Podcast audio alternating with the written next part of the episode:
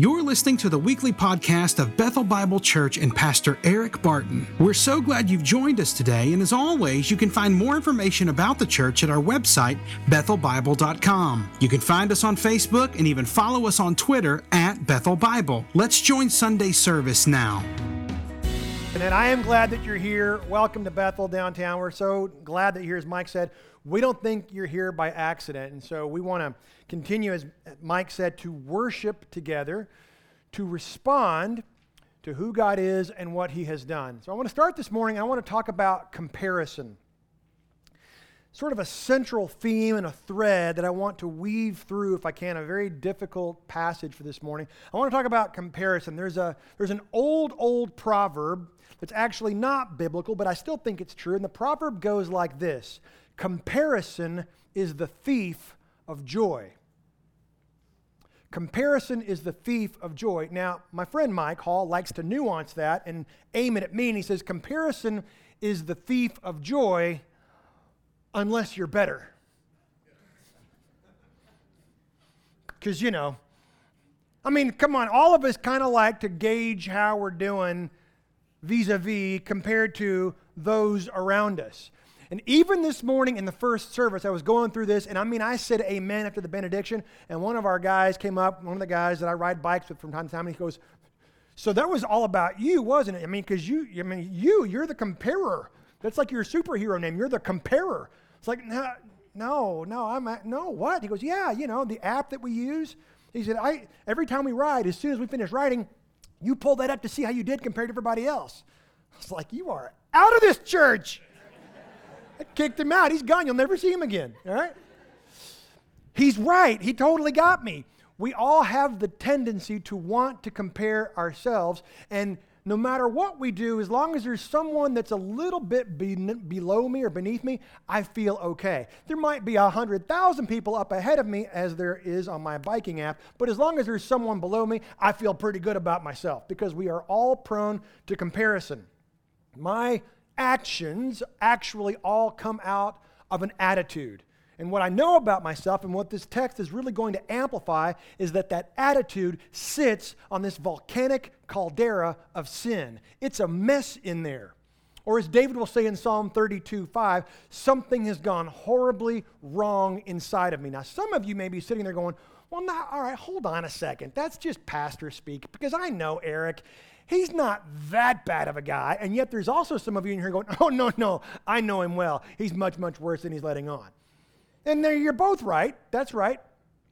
But there is this reality of sin. And so this morning, we get the, how shall I say, challenging, unpleasant opportunity to look at the mirror of Scripture and see that despite all of our upbringing, all of our tradition, all of our society, all of our cultural assumptions, here's the reality there is simply no moral higher ground. Now, why do I say that? Because this text is going to be a scalpel to every one of our souls. This is the Apostle Paul very technically dealing with every one of our baseline default assumptions that we have at least some moral higher ground on somebody else because we love to compare. I will tell you candidly that when we looked at starting the Roman series last spring, and I looked at the outline of when we were going to come to Romans 2, uh, I had trepidation. This is one of the more technical passages in the whole of your Bible. It's, it's a little bit tricky.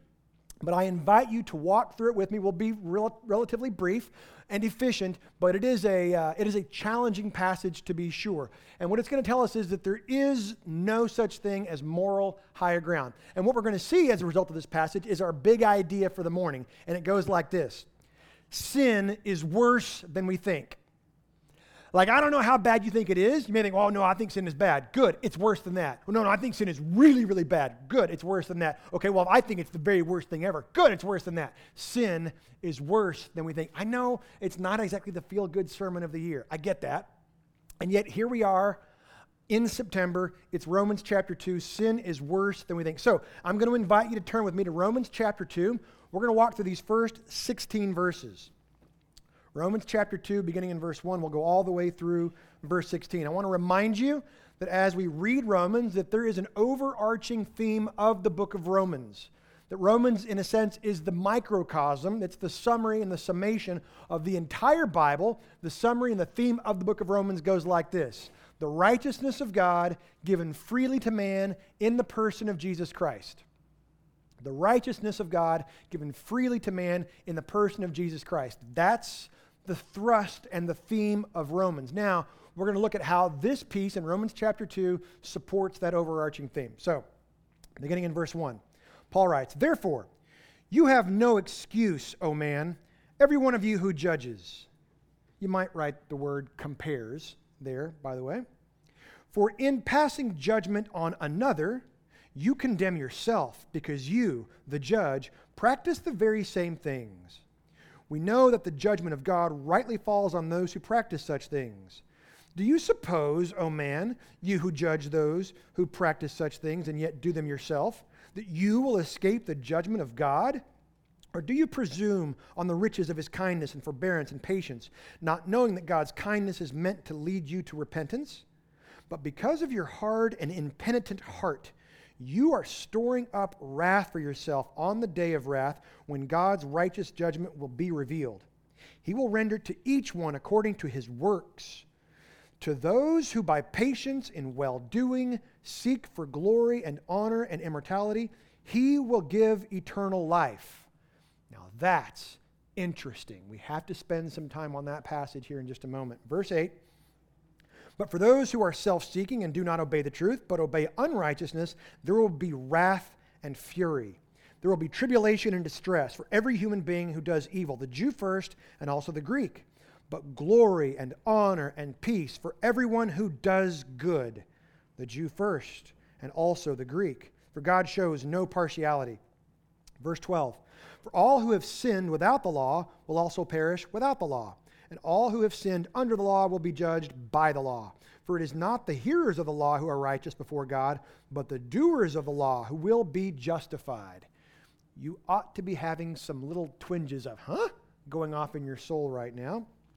Verse 14 For when Gentiles who do not have the law by nature do what the law requires, they are a law to themselves, even though they do not have the law.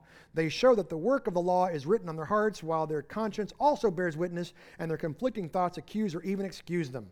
On that day, when according to my gospel, God judges the secrets of men by Christ Jesus. This hey, is God's word. Generally speaking, when Romans 2 1 to 16 is read, there is a resounding oy vey that is heard amongst the people. Oh my goodness, there's law, there's more law, there's Jews, there's Gentiles, there's righteousness, there's judgment, there's justification. Hey, yay, yay. Enough already. This is one of the more technical passages in all of Paul's writings. This passage, more than any other in the entire New Testament, deals with judgment. Hear that again. Romans 2 is the thickest passage in the whole of the New Testament dealing with judgment. Yay, judgment!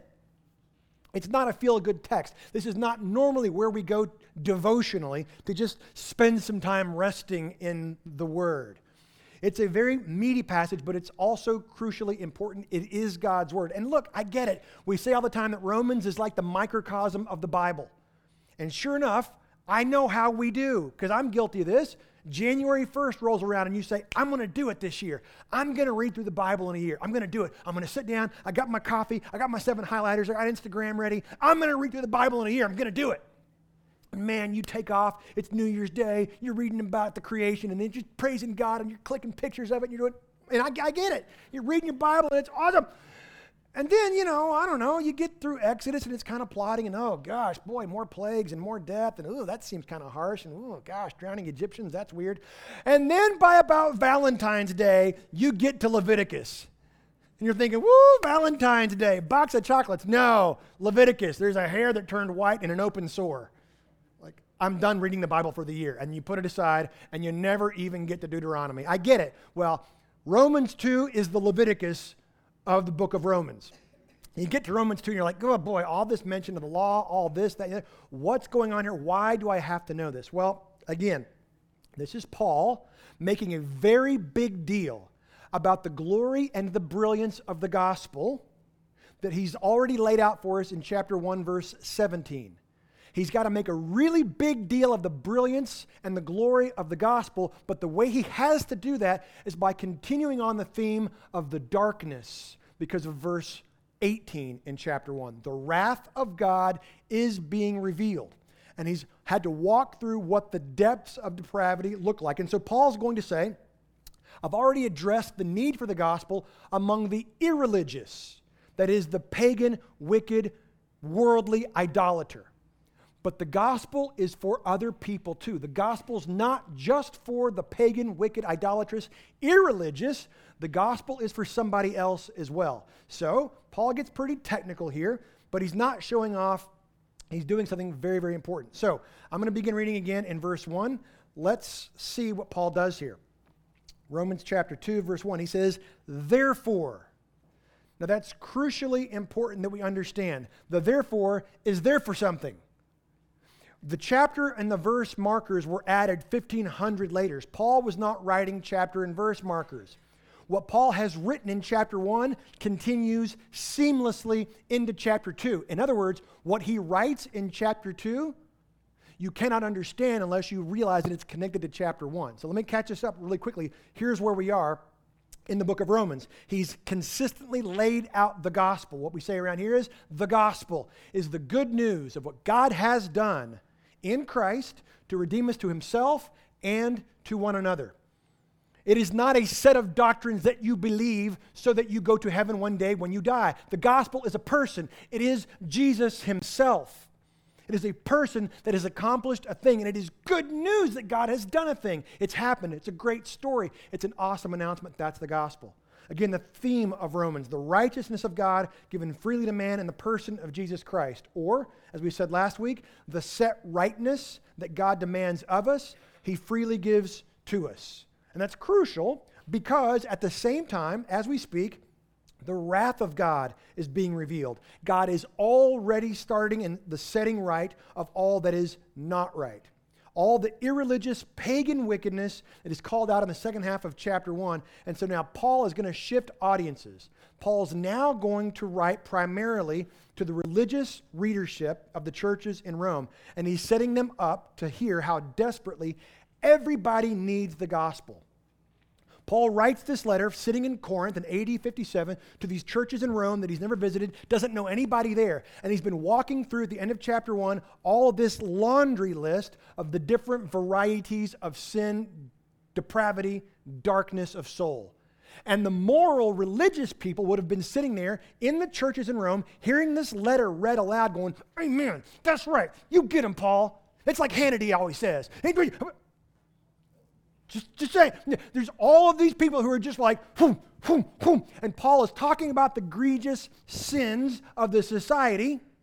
And these moral, religious people are saying, Amen, Paul, that's right. Go get them, sic them, sic them, sic them. And then Paul says, Therefore, you.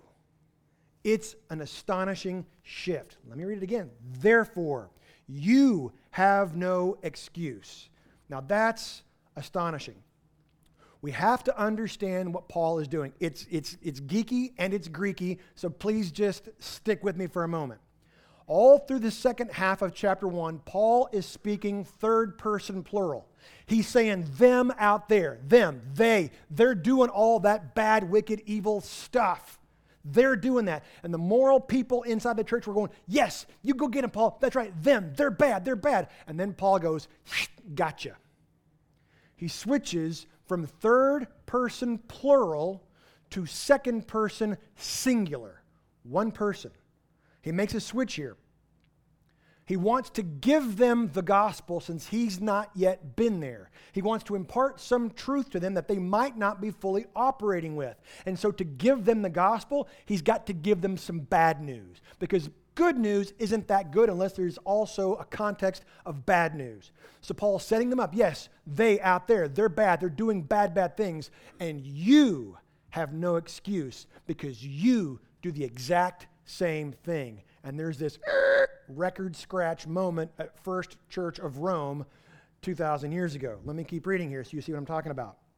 Paul says, Therefore, you have no excuse, O man you have no excuse. Paul's now going to shift his focus from the irreligious to the religious. Paul's going to say that the gospel is for everyone, not just the wicked people out there, but the religious person in here. I want you to hear that again. The gospel is for everyone. I'm reminded of Paul's encounter in the city of Philippi on his second missionary journey in Acts 16. He encounters Lydia, who is a religious Gentile. She's a God-fearer, but she's following after God religiously so that he will give her stuff, so that he will bless her. But Paul gives her the gospel and she's transformed. She used to think God was useful, now she thinks God is beautiful. She loves him as a person, not as a code of conduct or a book of rules.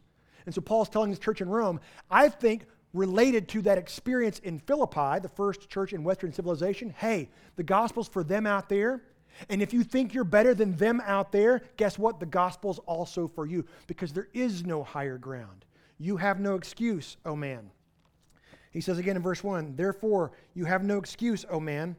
Every one of you who judges, for in passing judgment on another, you condemn yourself, because you, the judge, practice the very same things. Now, again, this passage has been so misused, misinterpreted, and therefore misapplied that it has literally spawned off different churches and different denominations. So we have to have a little help to understand literarily the context of what Paul is doing, how, and why. Paul in chapter 2 steps into what we call diatribe. I know this is going to be the stuff that you talk about all lunch at Luby's. I get it. Just bear with me for a moment. This is called diatribe. It's a formal literary tactic that Paul uses. Why? Because Paul has been accused of being afraid of going to Rome and not wanting to face the intellectual center of the Roman Empire. And Paul says, Oh, no, no, no. I'm not afraid. I'm not ashamed. I want to go there. I've been prevented from going there by God Himself but I'm going to speak to you in your native tongue, as it were. And so Paul goes into diatribe, which essentially says, I'm going to create an imaginary student or an objector. Some people call that a straw man approach. Paul says, I'm going to create an imaginary student or an imaginary objector. And that imaginary objector is the moral, decent, religious person inside the church, almost certainly a Jew. We know at the end of chapter 2, he's explicitly saying, hey, this is about you Jews who are in the church at Rome. Believers, converts, but they're moral because they keep the law of Moses, therefore they assume they have moral high ground. So Paul in chapter 2 shifts from the irreligious wicked outside. Now he's going to address the moral religious person inside, probably a believing Jew. So, just for the sake of simplicity, we're going to call this person Murray. Because, you know, Murray. And if you hear your name's Murray, I'm so sorry. Murray, instead of saying the invented objector or student, we're just going to say Murray. Murray is the moral, religious, high ground guy inside this church. And Paul says, Listen, Murray, you've been saying, Yeah, that's right. Those people out there, they're bad. Sic them, get them, get them, get them. And he says, You, therefore, have no excuse. Verse 2 we know that the judgment of God rightly falls on those who practice such things. I don't know why, with gritted teeth, the ESV translates it thus. The translation should be We know that the judgment of God is according to truth. I don't know why the ESV translates it that way. We know that the judgment of God is kata aletheon, according to truth, which was a Jewish saying. It was a, a, a way of doing rhetoric when you say this is according to truth, a Jewish person has to agree. Ah, God judges according to truth. Paul has garnered automatically their agreement. He's got them, they're with him. We know that God judges according to truth. Every Jewish hearer is going to say, Yep, he sure does. I agree. And then Paul's got them. And according to those who practice such things, verse 3 So then, since you are now in agreement with me, do you suppose, O Murray, you who judge those who practice such things and yet do them yourself, Murray, that you, Murray, will escape the judgment of God? You know that God judges according to truth, don't you, Murray? Well, of course he does. Hmm. Then, Murray, do you think you who do the same things will escape truth? What? But I'm Murray. I'm, I'm right because I'm me. I'm, I'm, I'm Murray. Now, that might sound ludicrous to you until you get really still and say, ooh, that's actually a lot of my default behavior. I, am right because I'm me. And I do this, and it's okay because I'm me. No one else can do this, but I can't because I'm me. Paul says, really, you, you just agreed that God judges according to truth, to an objective standard rooted in Him, right? Well, of course He does. Do you think, verse 3, Murray, you who judge those who practice such things and yet do them yourself, that you will escape the judgment of God? Now Murray's going, well, wait, wait, wait, wait, wait, wait. I don't actually do those things. I don't do all the stuff that you described in chapter 1. Well, remember, Paul has just finished up the end of chapter 1, where we have all these different lists of things like malice and gossip and hatred, things that are largely internal. And Paul says, You're judging the wicked out there for doing some things, but it's just what you're doing. It's just that nobody sees it because you are more practiced and rehearsed at hiding it. Hmm. But it's happening inside your heart. This is Paul very faintly, delicately quoting the Sermon on the Mount that Jesus preaches. You who commit murder, that's obviously bad, but when you call your brother a fool, you've committed murder in your heart. When you look upon a woman inappropriately, that's adultery. You've done it in your heart. Paul's saying you're condemning them for doing stuff bad that's out there, but you're doing the very same things. And this is serious. Sin is worse than you think it is, way worse. Verse 4. Oh, he says, sorry, verse 3 still you who judge, those who practice such things and yet do them yourself, that you will escape the judgment of God. In other words, hey, Murray, judgment is coming. I know you want God to sic the people out there who are bad, but understand sin is worse than you think, and you're soaked with it as well. Judgment is coming. Verse 4 Or do you presume on the riches of his kindness and forbearance and patience? See, I love this about the Apostle Paul. He's, he's engaging in what's called diatribe, this Roman literary method, but he's also quoting Psalm 62 and the wisdom of Solomon, a non biblical wisdom literature that the Jews would have all known. He's doing both as he speaks to Murray here at First Rome. Do you presume on the riches of his kindness and forbearance and patience, not knowing that God's kindness is meant to lead you to repentance? Murray, come on, man. Do you not understand what's going on? You think you're able to live a good and decent moral life and it's pretty much been fine. You've been left alone, no big whoop. Murray, do you think that's because you're actually awesome? Murray says, Well, yeah, I'm Murray. He says, No, no, no, you don't understand. God is being kind and He is demonstrating forbearance. It's not that He's distracted or disinterested or weak, it's that He's showing you kindness. And the very fact that you haven't been incinerated is to be a kindness that you receive and come back to repentance. Murray, come on, man. God's kindness leads us to repentance. Paul's making this brilliant, open and shut, ironclad, airtight case that cannot be refuted. Then he says in verse 5 But because of your hard and impenitent heart, ooh, the gospel's for the irreligious, the gospel's also for the religious. You are storing up wrath for yourself on the day of wrath when God's righteous judgment will be revealed. See, judgment is coming. And you judging them out there, establishing for yourself a moral high ground, you are storing up objects of wrath. It's not neutral. It's not like, well, nobody knows how I feel about all of them out there, that I'm actually superior and better. As long as I'm better than someone, I'm doing okay.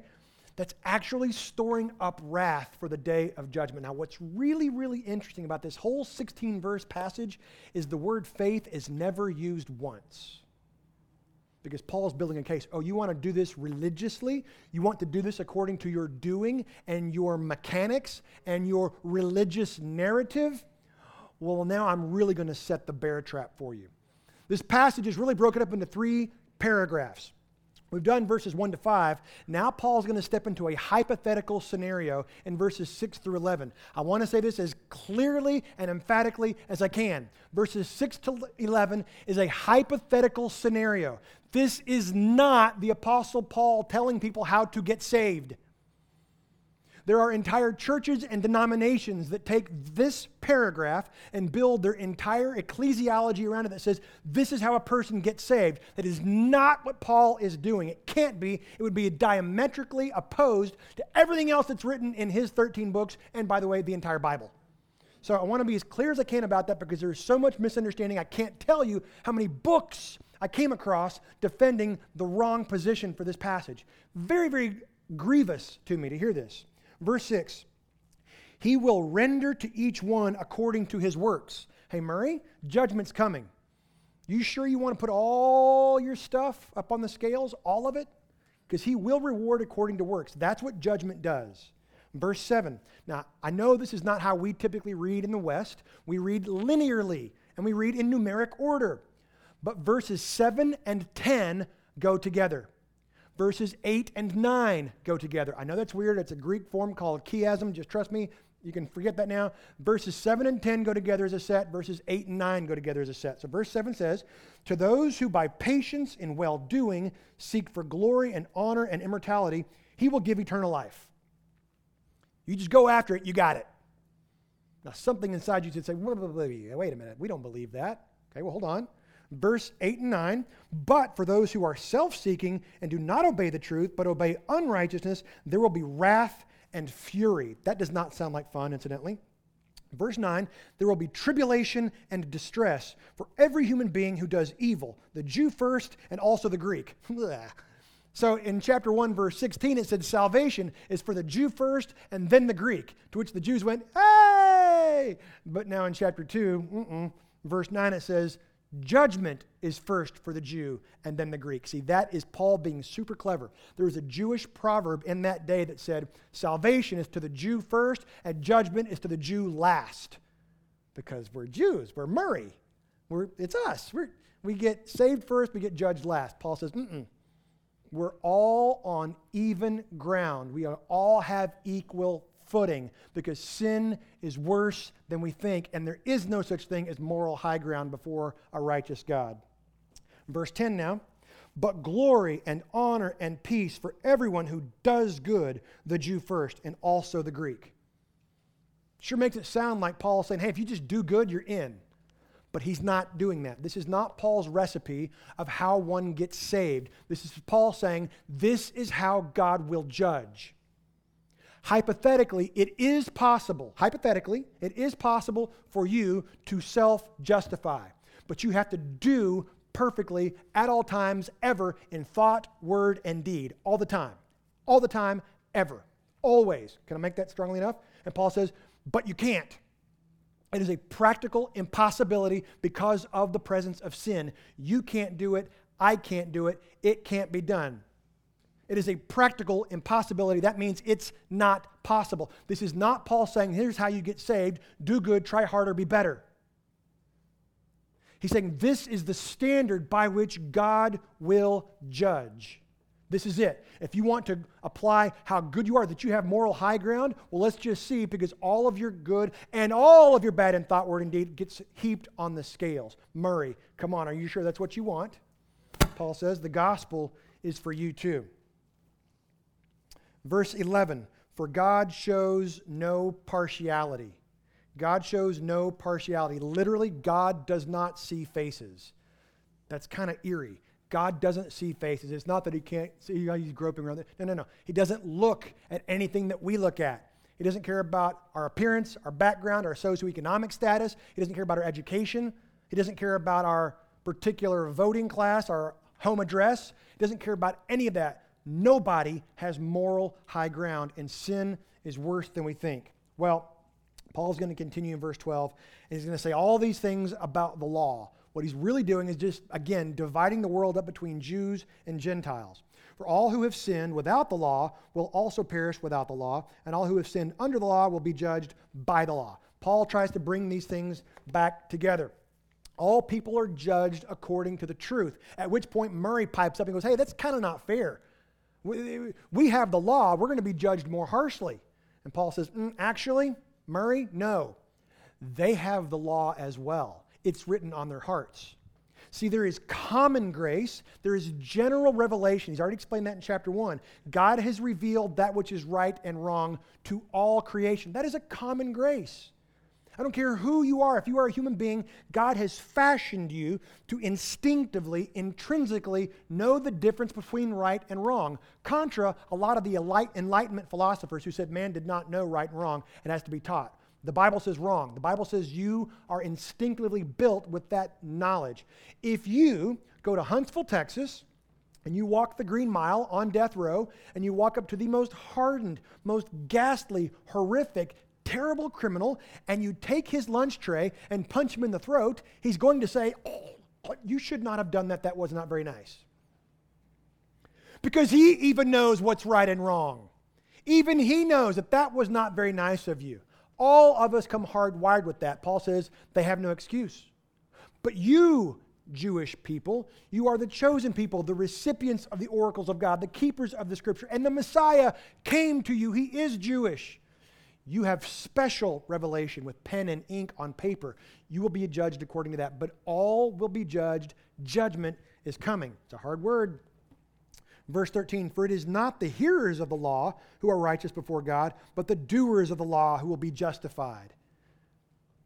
Well, that sounds like if I just try to do some good, God's going to declare me righteous. That's not what Paul means. He means you have to do all of it completely and perfectly at all times without fail in thought, word, and deed. Because there was a Jewish proverb that said, as long as one has intent, he will be justified. That's what the rabbis were writing after the closure of Scripture. And Paul says, actually, no. Intent is not at issue because how much intent do you have to have? Oh, come on, just enough because I'm me. I have moral high ground. I'm Murray. Paul says, no, no such thing. Verse 14 For when Gentiles who do not have the law by nature do what the law requires, they are a law to themselves, even though they do not have the law. They show that the work of the law is written on their hearts, while their conscience also bears witness. Their conscience testifies against them, is what he says here. And their conflicting thoughts accuse or even excuse them or attempt to excuse them. My conscience convicts me. I walk around the house groaning about the stupid things I've done and said. All the time, can't help it. I lay in bed groaning about the stupid things I've done and said, can't help it, happens all the time. But sometimes my conscience also tries to excuse the stupid things that I've done and said, oh, well, you know, I was tired. It's hot outside. El Nino, the dog ate my homework, whatever. Because that's the kind of dirtbag soul that I am. That's what the human conscience does, Paul says. Verse 16 On that day, when, according to my gospel, God judges the secrets of men by Christ Jesus. Well, that's a strange word to leave. Paul says, hey, by the way, I want you to understand that part of the gospel is that Jesus came. And he himself, who knew no sin, became sin so that these people might be the righteousness of God. That's a part of the gospel, but also a part of the gospel is that he will come again and he will set right everything that is as yet left unright.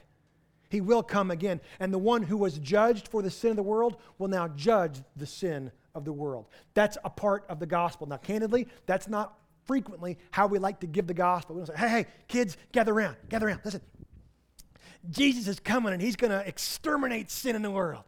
You ready to pray and receive him? Go, ah. But that is a part of the gospel. It is one of the ingredients in the casserole of the gospel. For us to understand the brilliance and the beauty of Romans 1:17, we have to understand the darkness that kicks off in 1:18. The wrath of God is coming against the irreligious. The wrath of God is coming against the religious. And so the gospel is for everybody. That's really good news. Sin is worse than we think. Well, let me just give a few quick concluding principles here, just three quick summary principles that I hope will try to encapsulate all of this for us. The first one goes like this the reign of sin is universal. The reign of sin is universal. Most of us, as I look out across this room, it was the same way in the first service, but they're a little bit more holy because they got up earlier than you. Most of us have grown up in a church context thinking, or maybe even being taught, that the Bible talks about good people and bad people. I just think about my own upbringing that, that I thought in the world there were some good people, there were some bad people. And I opened up the Bible and I thought, well, yeah, there's stories about good people, there's stories about bad people. But Romans chapter 2 changes that strikingly. Romans is a smoking gun that lets us know in the mind of God, and therefore in reality, there are bad people and Jesus. And that's all. And if you think to yourself for a nanosecond, well, yeah, I know, I get that. There's bad people in Jesus, but there's also me. I mean, I'm a little bit closer to over here, but I'm at least better than those people. I mean, they went to college in Louisiana. right? I mean, functionally, we behave that way. There's bad people, and then there's me, and then there's Jesus. And really, between me and the presence of God, it's just like a half flight of stairs. I just need a little bit of a boost and a nudge. Nah! The Bible says the gospel is for the irreligious and the religious. There is no moral high ground. Sin is worse than we think. This passage is a bucket of cold water that douses us with that shocking truth. Whether you're irreligious, religious, or completely indifferent, we are all essentially bad. Now, it's really fascinating. We're going to get one definition of sin from Paul in the book of Romans in chapter 14. We have to wait all the way to chapter 14. That's going to be like mm, the year 2028, I think, when we get there. I'm going to go ahead and give it to you now. We only get two definitions of sin in the entire New Testament. One's in Romans, one's in James. That's interesting. In Romans 14, 23b, it says, Sin is anything that proceeds apart from faith.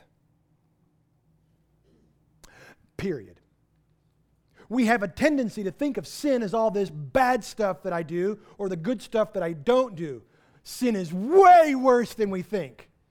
It is anything that proceeds apart from faith. I call that Monday through Sunday.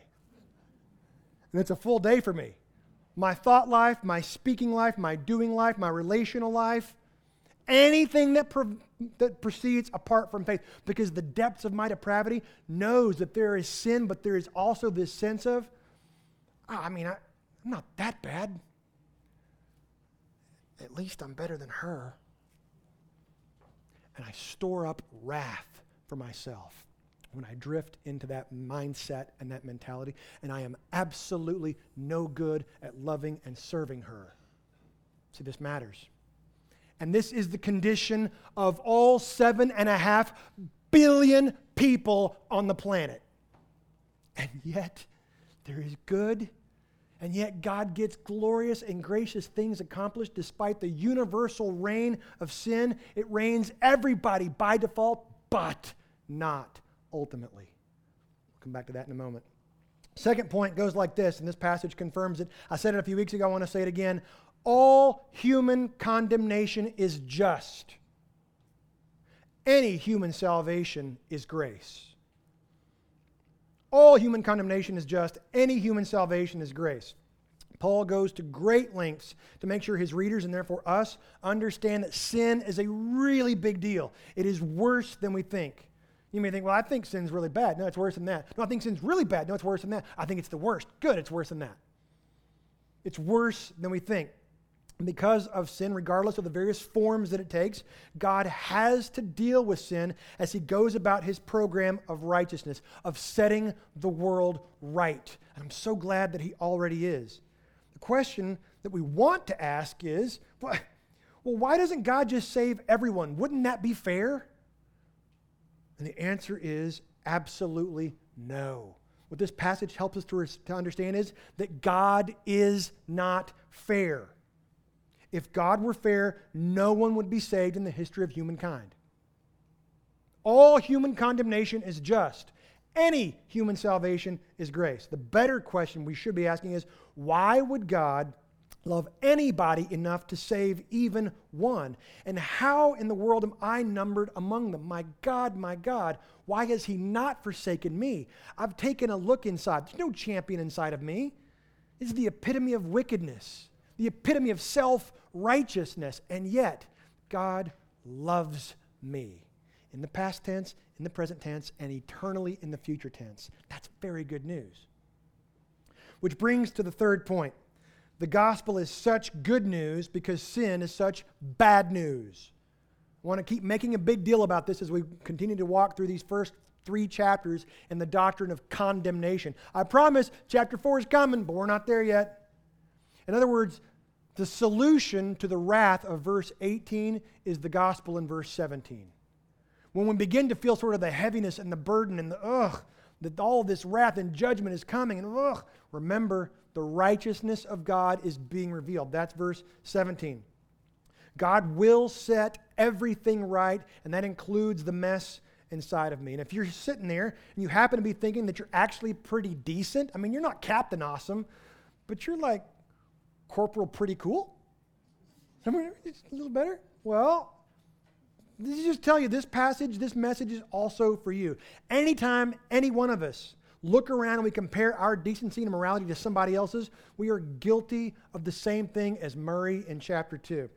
Yes, my sin is a horrible reality. I had an old seminary professor who I think is still alive, and he's about 197 years old right now.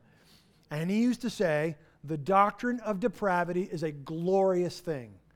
And I remember sitting there thinking, no, it isn't. It's horrible. That's terrible. You're wrong. That's not. And as I have aged and realized, oh, the doctrine of depravity is an absolutely glorious thing because it shows me the depths from which God rescued me. The gospel happened, it's happening, and it will continue to reverberate. See, Paul's going to make us wait a little bit longer in Romans before he resolves all of this tension that he's created from chapter 1, verse 18, all the way through chapter 3. He's going to make us wait, but I, I, I can't leave it unresolved. The refrain that Paul says is judgment is coming, the wrath is coming, judgment is coming, the wrath is coming. But you're sitting here and you've got a Monday to walk into, so I'm going to drop a spoiler alert here. We'll start hearing the first pings of the good news in chapter 3, verse 24, fully flowering in, cha- in chapter 4. But I'll tell you this yes, judgment is coming. But if you're a Christian, judgment has already come at the cross of Christ. It's like you were there your sin, your warrant for arrest and execution was nailed to the cross of Christ with him.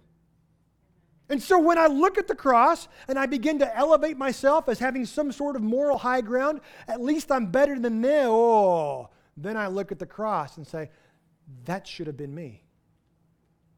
But at least I would not have been a bloody mess as that guy. No, no, no, no. See, the, the cross removes all arrogance. It removes all sense of moral high ground. And candidly, if I can get just a little bit preachy, this is where evangelical Christianity falls off the rails. As when we forget to look at the cross of Christ and how it removes all moral high ground and instead begin to bulwark ourselves to think we are somehow better, that we deserve saving more than anybody else. And then we're totally gobsmacked that the world doesn't want to come to hear the gospel. No, no, no. We have the opportunity and the privilege, like Paul said, to view the world around us as we are their debtors, to give them grace, to give them the gospel, because judgment is coming. And then Paul says, yes, judgment is coming. And he's not mincing words. What we do here and now matters. There will be a judgment, but for the Christian, not unto eternal salvation. There will be an evaluation, a measuring. What we do matters because it demonstrates that which has been done in us. Martin Luther said it this way Salvation is by faith alone, but the faith that saves will never be alone. It's always going to be some sort of produce from a life that is redeemed. And he writes it this way It's like an apple tree. You know that an apple tree is healthy when it produces, oh, um, what's that fruit? Apples! But the apples do not make it an apple tree. The apples do not provide for the life of the apple tree, but an apple tree that it produces no apples is not a healthy apple tree. So, yes, what we do matters. And yes, there will be evaluation. And yes, there will be measurement. And yes, there will be reward given for what we do here as a demonstration, as a presentation of who and whose we are. But I have to say it if you're not a Christian, maybe you're irreligious, maybe you're uber religious. Maybe you're just indifferent. I want you to know that the truth of this passage is resoundingly, with a repeating refrain, that judgment is coming. The book of Revelation says, We will stand before him, he whose eyes are like blazing fire. And if all you can say to him is, Here's my whole life, my works, my good, my bad, and I had good intentions that will be a very bad eternity indeed. So I invite you to believe the gospel, that even for you, the irreligious, perhaps the religious, that the gospel is for you. That you will stop all the grasping, all the chasing, all the trying to get for yourself any kind of joy and fulfillment so that you will be content and realized that you will let that go because it will never work. It'll only ever succeed in making larger the vacuum of your soul that you'll believe the gospel, that what God demands of you, he freely gives to you, the righteousness of the kingdom. And maybe you're here this morning, and the Spirit, as we've been hearing Romans 2, this technical passage, maybe as you've been listening to that, the Spirit of God has written a name tag on you that says, Hello, my name is Murray. Well, welcome, Murray. We're glad you're here too. The gospel is for you. If you have believed the lie that you are somehow better or more deserving of grace than anybody else, I invite you to believe the gospel because you otherwise are storing up wrath for yourself. Sin is worse than we think, but our Savior is greater than we can imagine. This one who himself became sin so that we might become the righteousness of God will return to judge sin. And our prayer is that the gospel takes hold of every human heart in this room. Let me ask you to pray with me. Father, we thank you for who you are, for what you have done in Christ to redeem us to yourself and to one another. And we do pray, God, if there's one or more this morning who does not know you, that is irreligious, that is practicing a life of personal pursuit, that you will, because of your word and the movement of your spirit, reveal to them the pointlessness, the purposelessness of that pursuit. You will lead them into a saving knowledge of your Son, that they will believe and receive the full righteousness of Jesus. They will transfer their own sin and iniquity and impurity to Jesus, his finished work on the cross. And that as a result of that finished work, they will produce fruit. Father, for the rest of us, perhaps, that are doing our best to preserve some moral high ground, would you lay us low and reveal to us that there is no one less deserving nor more deserving of grace? And we all stare together around the cross. Would you help us to live in this world as if the gospel were true, to love in this world as if the gospel were true, and to look at this world as if the gospel were true. May it be, God, we love you because you first loved us. And we pray all these things in the power of your Spirit and in the name of Jesus. Amen. Hey, thanks for being here for Romans 2. We'll, Lord willing, clean up the second half next week. I'm going to ask you to stand for word of benediction. Want you to know my brother Jamin is over here. As always, at the end of every service, he'd love to pray with you if there's something going on in your life that you'd like to have prayer. And now I'm going to give a word of benediction from the book of 1 Peter. May grace and peace be multiplied to you. God bless you. You're dismissed. Have a great week. Thanks again for listening to the podcast today. We hope that you were blessed and encouraged. And if you have any questions or comments, we want you to let us know. Simply send your thoughts to questions at bethelbible.com.